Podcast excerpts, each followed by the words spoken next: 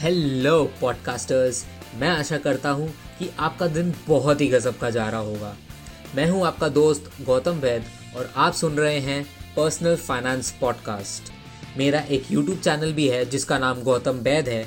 तो अगर आपको इस पॉडकास्ट का भरपूर मज़ा लेना है और उसी के साथ साथ पूरा नॉलेज भी लेना है तो प्लीज़ उस चैनल को विज़िट कीजिएगा।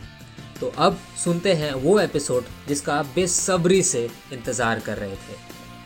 So, what are dividends? It is the distribution of profit given by the corporates to its shareholders. तोबा तोबा तोबा थारा मूड खराब कर दिया तो इसको समझने के लिए हम एक सिनेरियो इमेजिन करेंगे सपोज़ आपकी एक कंपनी है और आपको अपने कंपनी को ग्रो करने के लिए कैपिटल रेज करना है अब आपके पास दो ऑप्शन है या तो आप डेट के थ्रू जाओ या तो आप इक्विटी के थ्रू कैपिटल रेस करेंगे। हम अज्यूम करेंगे कि ये कैपिटल आपने इक्विटी के थ्रू रेस किया है। कुछ साल बाद आपने वो बिज़नेस को बहुत अच्छे तरीके से ग्रो किया है और आपने बहुत अच्छा प्रॉफिट भी कमाया है। अब ये आपके हाथ में है कि आप उस प्रॉफिट का क्या करो। या तो आप उस प्रॉफिट को अपने कंपनी में वापस री इन्वेस्ट कर सकते हो, या फिर आप अपने शेयर होल्डर्स को एज डिविडेंड्स डिक्लेयर कर सकते हो। तो अब आपको समझ में आ गया होगा कि डिविडेंड्स होते क्या है। This is basically the profit that the company is earning और वो कंपनी अपने शेयर होल्डर्स के साथ वो प्रॉफिट शेयर कर रही है।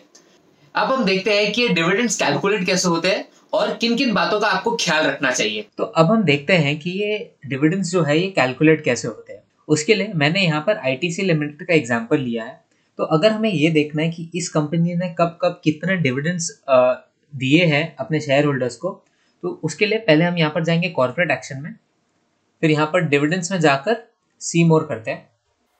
तो यहाँ पर आप देख सकते हैं कंपनी ने कब कब अपना डिविडेंड अनाउंस किया है, कब उसका एक्स डेट था डिविडेंड का क्या टाइप था डिविडेंड कितना परसेंट का है डिविडेंड इन रुपी टर्म्स में कितना है।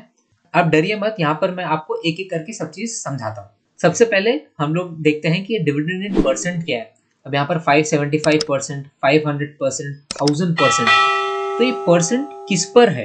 मतलब किस पर ये परसेंटेज कैलकुलेट है?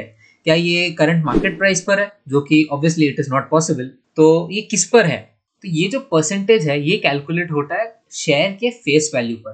तो अगर हम यहाँ पर देखते हैं आईटीसी का तो यहाँ पर जो आईटीसी का फेस वैल्यू है दैट इज़ वन रुपी यहाँ पर आपको और एक चीज़ का ध्यान रखना चाहिए. अगर आप कोई स्टॉक सिर्फ़ डिविडेंड देख कर ले रहे हो तो आपको ये नहीं देखना है कि वो कंपनी कितना परसेंटेज डिविडेंड दे रही है।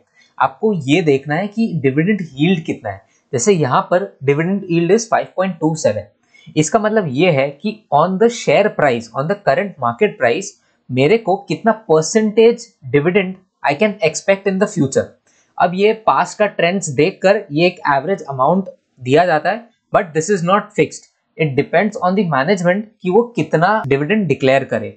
इसको देखने के लिए अगर हम कॉर्पोरेट एक्शन में जाते हैं, यहाँ पर डिविडेंड्स में आप देख सकते हो, जैसे कि इन द फाइनेंशियल ईयर 2021 तक ये कंपनी ने टोटल 10.75 का डिविडेंड दिया है। और current market price is two hundred rupees तो अराउंड अबाउट फाइव परसेंट पर आता है। तो अगर आप कोई कंपनी को इवेल्युएट कर रहे हो और आपको ये देखना है कि वो कंपनी कितना डिविडेंड देती है तो अगर आपको उसका एक एवरेज पता करना है तो आपको डिविडेंड यील्ड देखना चाहिए। आपको ये नहीं देखना चाहिए कि कितना परसेंटेज डिविडेंड आपको वो दे रही है। तो अब हम देखते हैं कि ये डिविडेंड फेस वैल्यू पे कैसे कैलकुलेट होता है। तो ये जो 575 परसेंट आपको यहाँ पर दिख रहा है 500 परसेंट थाउज़ेंड फिफ्टीन परसेंट ये on the face value of the share पे कैलकुलेट होता है। ये मैक्सिमम 10 होता है मिनिमम वन हो सकता है। तो ये कंपनी टू कंपनी डिपेंड करता है कि उसका फेस वैल्यू क्या है। फेस वैल्यू जब कोई कंपनी स्प्लिट अनाउंस करता है, उस समय उसका जो फेस वैल्यू है, वो कम होता रहता है। So it depends from company to company तो यहाँ पर जैसे कि आप देख सकते हैं, यहाँ पर जो 575 परसेंट है ऑन वन रुपी तो उसका डिविडेंड इन रुपीज़ क्या हो गया? 5.75 आप कोई भी न्यूज़ आर्टिकल्स और देखोगे, वहाँ पर आपको बहुत बार आपको परसेंटेज टर्म्स में दिखाया जाएगा कि ITC has declared 575 percent of dividend thousand percent of dividend लेकिन आपको ये पता होना चाहिए थाउज़ेंड परसेंट किस पर कैलकुलेट होता है? It is calculated on the face value तो इसी से आपका ये डिविडेंड इन रुपीज़ आ जाता है। अब डिविडेंड टाइप में देर आर टू टाइप्स एक होता है फाइनल और एक होता है इंटरम डिविडेंड फाइनल डिविडेंड का मतलब ये है कि जब कंपनी अपने फाइनेंशियल बुक्स क्लोज करती है that is on thirty first March of every year उस समय जो कंपनी डिविडेंड्स डिक्लेयर करती है that is known as the final dividend interim dividend होता है कि कभी कभी बहुत सारे कंपनीज़ जो क्वार्टरली रिजल्ट्स अनाउंस करते हैं, उसमें भी डिविडेंड्स इशू करते हैं, क्योंकि हो सकता है उन्हें बहुत अच्छा प्रॉफिट हुआ हो and they are sharing it with their share holders तो अगर कोई कंपनी क्वार्टरली रिजल्ट्स में अपने डिविडेंड्स इशू करती है तो उसे इंटरम डिविडेंड बोला जाता है। अब हम देखते हैं कि अनाउंसमेंट डेट का क्या मतलब है। अनाउंसमेंट डेट का मतलब ये है कि कब उस कंपनी ने ये डिविडेंड डिक्लेयर किया है कि हम इस तारीख को ये डिविडेंड देंगे, इतना डिविडेंड देंगे। कब ये कंपनी ने अनाउंस किया है? तो ये हो गया अनाउंसमेंट डेट अब यहाँ पर दो डेट्स बहुत इंपॉर्टेंट है. एक होता है एक्स डिविडेंड डेट या जो यहाँ पर दिया हुआ है एक्स डेट और दूसरा होता है रिकॉर्ड डेट तो सबसे पहले हम देखते हैं कि रिकॉर्ड डेट क्या होता है. उसके लिए मैंने यहाँ पर एक आईटीसी का लेटर खोला है which was issued on first June 2021 जैसे कि आप यहाँ पर देख सकते हैं अनाउंसमेंट डेट क्या है फ़र्स्ट जून 2021 वैसे ही यहाँ पर आप देखिए फ़र्स्ट जून 2021 को ये लेटर इशू किया गया था.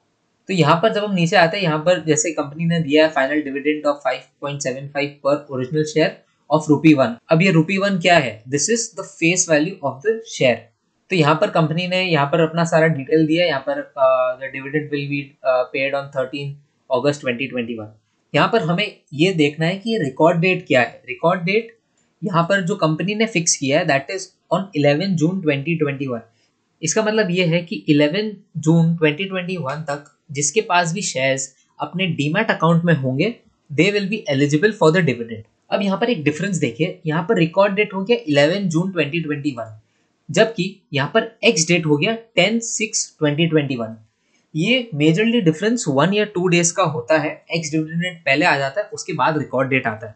इट इज़ बिकॉज़ ये जो एक्स डिविडेंड डेट है, ये स्टॉक एक्सचेंजेस डिसाइड करती है. यहाँ पर आपको एक इंपॉर्टेंट बात का ख्याल रखना है। हम ऐसे टाइम पर रह रहे हैं जहाँ पर हमें फ़िज़िकल चीज़ों की डिलीवरी एक दिन में मिल जाती है। लेकिन हमारे शेयर्स जो हम परचेस करते हैं, वो हमें एक दिन में नहीं मिलता।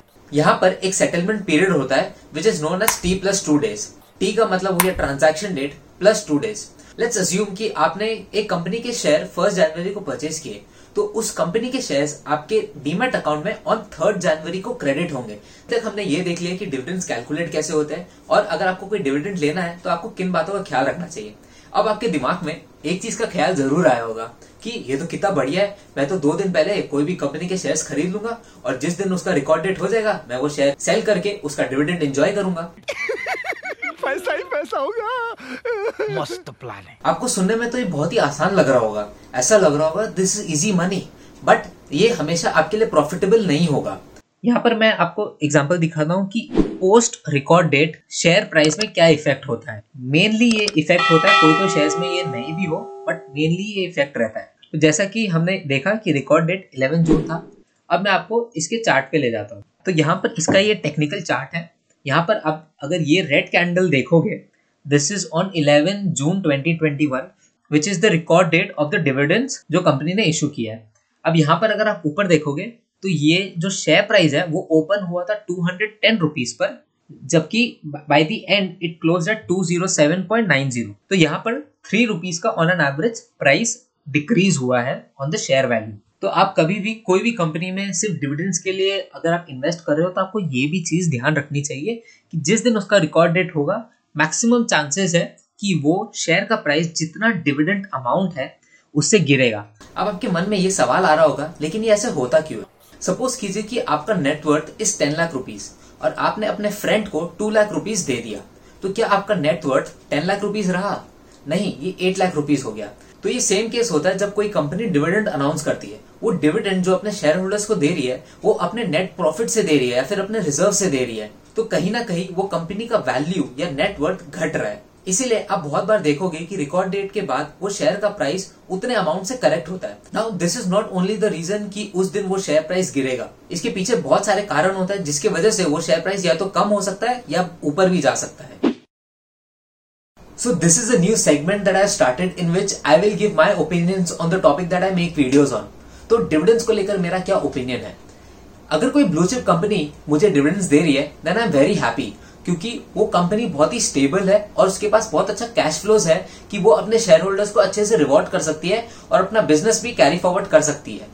लेकिन अगर कोई स्मॉल या मिड कैप कंपनी है, जो अभी बहुत तेज़ी से ग्रो हो रही है और फ्यूचर में भी उसका ग्रोथ का अपॉर्चुनिटीज़ बहुत ज़्यादा है, अगर वो मुझे अच्छा खासा डिविडेंड दे रही है then this is a cautious sign for me क्योंकि मैं चाहता हूँ वो जो पैसा है, जो कंपनी अपने नेट प्रॉफिट से हम शेयर होल्डर्स को दे रही है वो बिज़नेस में लगाए फर्दर इन्वेस्टमेंट्स करे या फिर अगर कोई एग्जिस्टिंग डेट है तो उसे पे ऑफ़ करे। क्योंकि मैं एज एन इन्वेस्टर मेरा वेल्थ लॉन्ग टर्म में तभी कंपाउंड होगा जब वो शेयर का प्राइस इंक्रीज होगा ना कि मुझे जो डिविडेंड्स मिलेंगे कंपनी से। सो so, इस वीडियो में इतना ही। आई होप कि आपको इस वीडियो से वैल्यू ज़रूर मिला होगा। आपका डिविडेंड्स को लेकर क्या ओपिनियन है मुझे कमेंट्स में ज़रूर बताइएगा। See you in my next video till then invest सोच समझ के। Thank you very much for staying till the end of this podcast. I am so grateful that you have invested your time in learning something new today. I hope this brought value to you. I just have one request to all who are still listening to it. Please follow me and subscribe to this podcast and share it with your loved ones. And if possible, do leave a review. Once again, thank you.